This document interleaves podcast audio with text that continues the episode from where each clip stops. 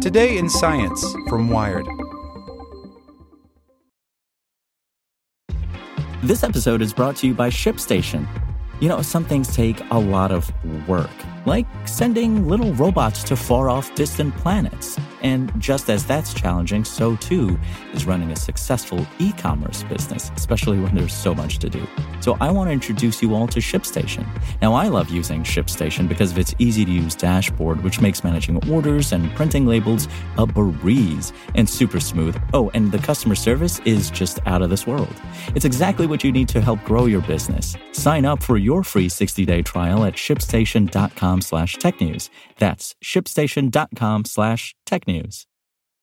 When you need mealtime inspiration, it's worth shopping Kroger, where you'll find over 30,000 mouth-watering choices that excite your inner foodie. And no matter what tasty choice you make, you'll enjoy our everyday low prices, plus extra ways to save, like digital coupons worth over $600 each week. You can also save up to $1 off per gallon at the pump with fuel points. More savings and more inspiring flavors make shopping Kroger worth it every time.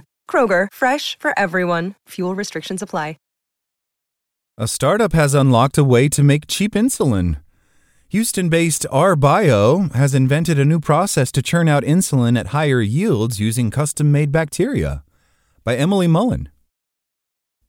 Around 8 million people in the United States rely on insulin to manage their diabetes, but steady price increases have made the life saving medicine increasingly more difficult to afford. As many as one in four insulin users have reported having to skip doses or use less of the drug than prescribed for cost reasons.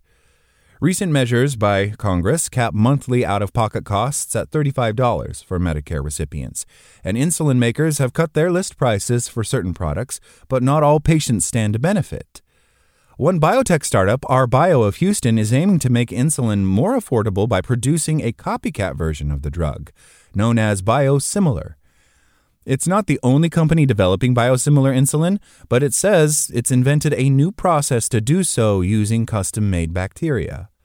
CEO Cameron Owen says his company has created novel strains of bacteria that can produce insulin at twice the yield than is currently possible. Thursday, rBIO announced it had completed lab tests of its biosimilar insulin to determine that it is structurally and functionally similar to a brand name one. It plans to begin a clinical trial later this year to determine whether its insulin works as well as a product already on the market. The high price of insulin is nothing short of price gouging, Owen says. A 2020 estimate by the Rand Corporation put the average price of a vial of insulin at $98 in the US, compared with $12 in Canada and $7.52 in the UK. Insulin is a naturally occurring hormone that the pancreas makes to regulate blood sugar. Companies manufacture synthetic versions for people with diabetes whose bodies don't make enough of it. Three manufacturers have long dominated the U.S. insulin market Eli Lilly, Novo Nordisk, and Sanofi. These companies set the list prices for insulin and work with middlemen called pharmacy benefit managers, or PBMs, to get their products covered by health insurance companies. Drug manufacturers often pay PBMs rebates or offer discounts to get a prime placement. As rebates got larger, insulin manufacturers raised their list price to keep up. Patients, meanwhile, don't benefit from these rebates. The practice has helped fuel the increase in insulin prices. Before insulin's discovery in 1921, people with diabetes didn't live long. A 14 year old boy dying from diabetes was the first to receive an injection of insulin in 1922. From then on, cattle and pigs were used to supply insulin for humans, but the animal hormone often caused allergic reactions in patients. In 1978, scientists figured out how to make synthetic human insulin in the lab. They inserted the human insulin gene into bacteria to get them to start churning out the human version. The process is complex, and up to recently, competitors couldn't make generic versions of it even if they wanted to. Though insulin was first patented in the 1920s, manufacturers managed to keep it under patent protection by making incremental improvements to their insulin products over the years. Now, some key patents have expired, and the U.S. Food and Drug Administration has paved the way for biosimilar versions of insulin, so called because they're almost identical to another product already on the market. For a product to be biosimilar, it must be highly similar in structure to the original and work just as well in patients. Owen's company, founded in 2020, has designed supercharged E. coli like bacteria that can produce much greater amounts of insulin than existing strains used in insulin production.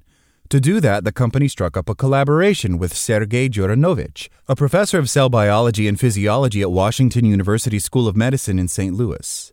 In 2019, Djuranovic's lab discovered a sequence of amino acids, the building blocks of proteins, that could make a gene produce far more proteins than is usual. He and his colleagues found that the sequence worked in bacterial, yeast, and even human cells. This sequence of certain amino acids will boost up protein production, and it's purely because the protein is being made more efficiently, Djuranovic says.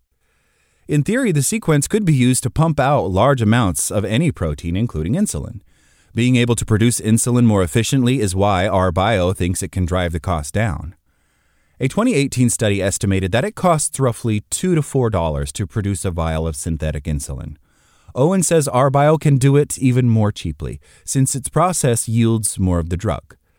New technologies that can make it even less expensive are certainly good, but they're not going to be huge game changers right away, says Robert Lash, a diabetes expert and chief medical officer of the Washington, D.C. based Endocrine Society.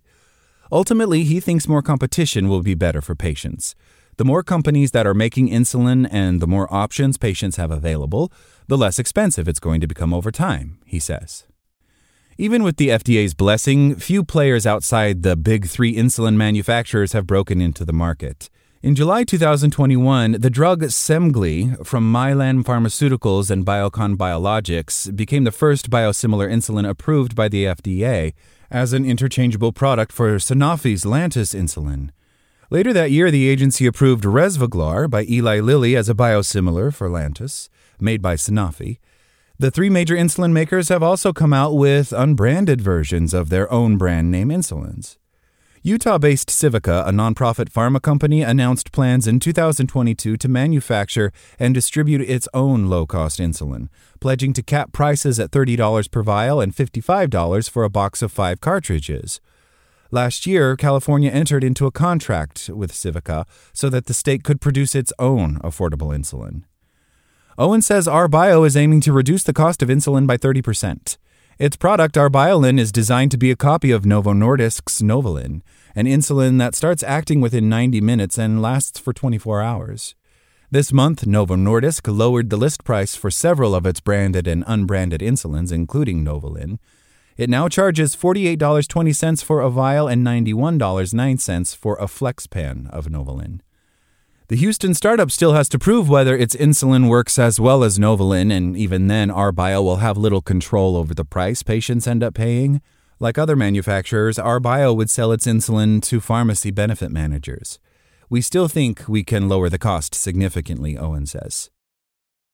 Thanks for listening to Wired. My name is Zeke Robison, and for more stories like this one, visit us at wired.com.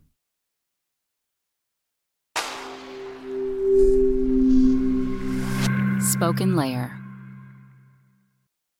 Want to learn how you can make smarter decisions with your money? Well, I've got the podcast for you. I'm Sean Pyles, and I host NerdWallet's Smart Money Podcast. Our show features our team of nerds, personal finance experts in credit cards, banking, investing, and more. And they'll help you make the most of your money while cutting through the clutter and misinformation in today's world of personal finance.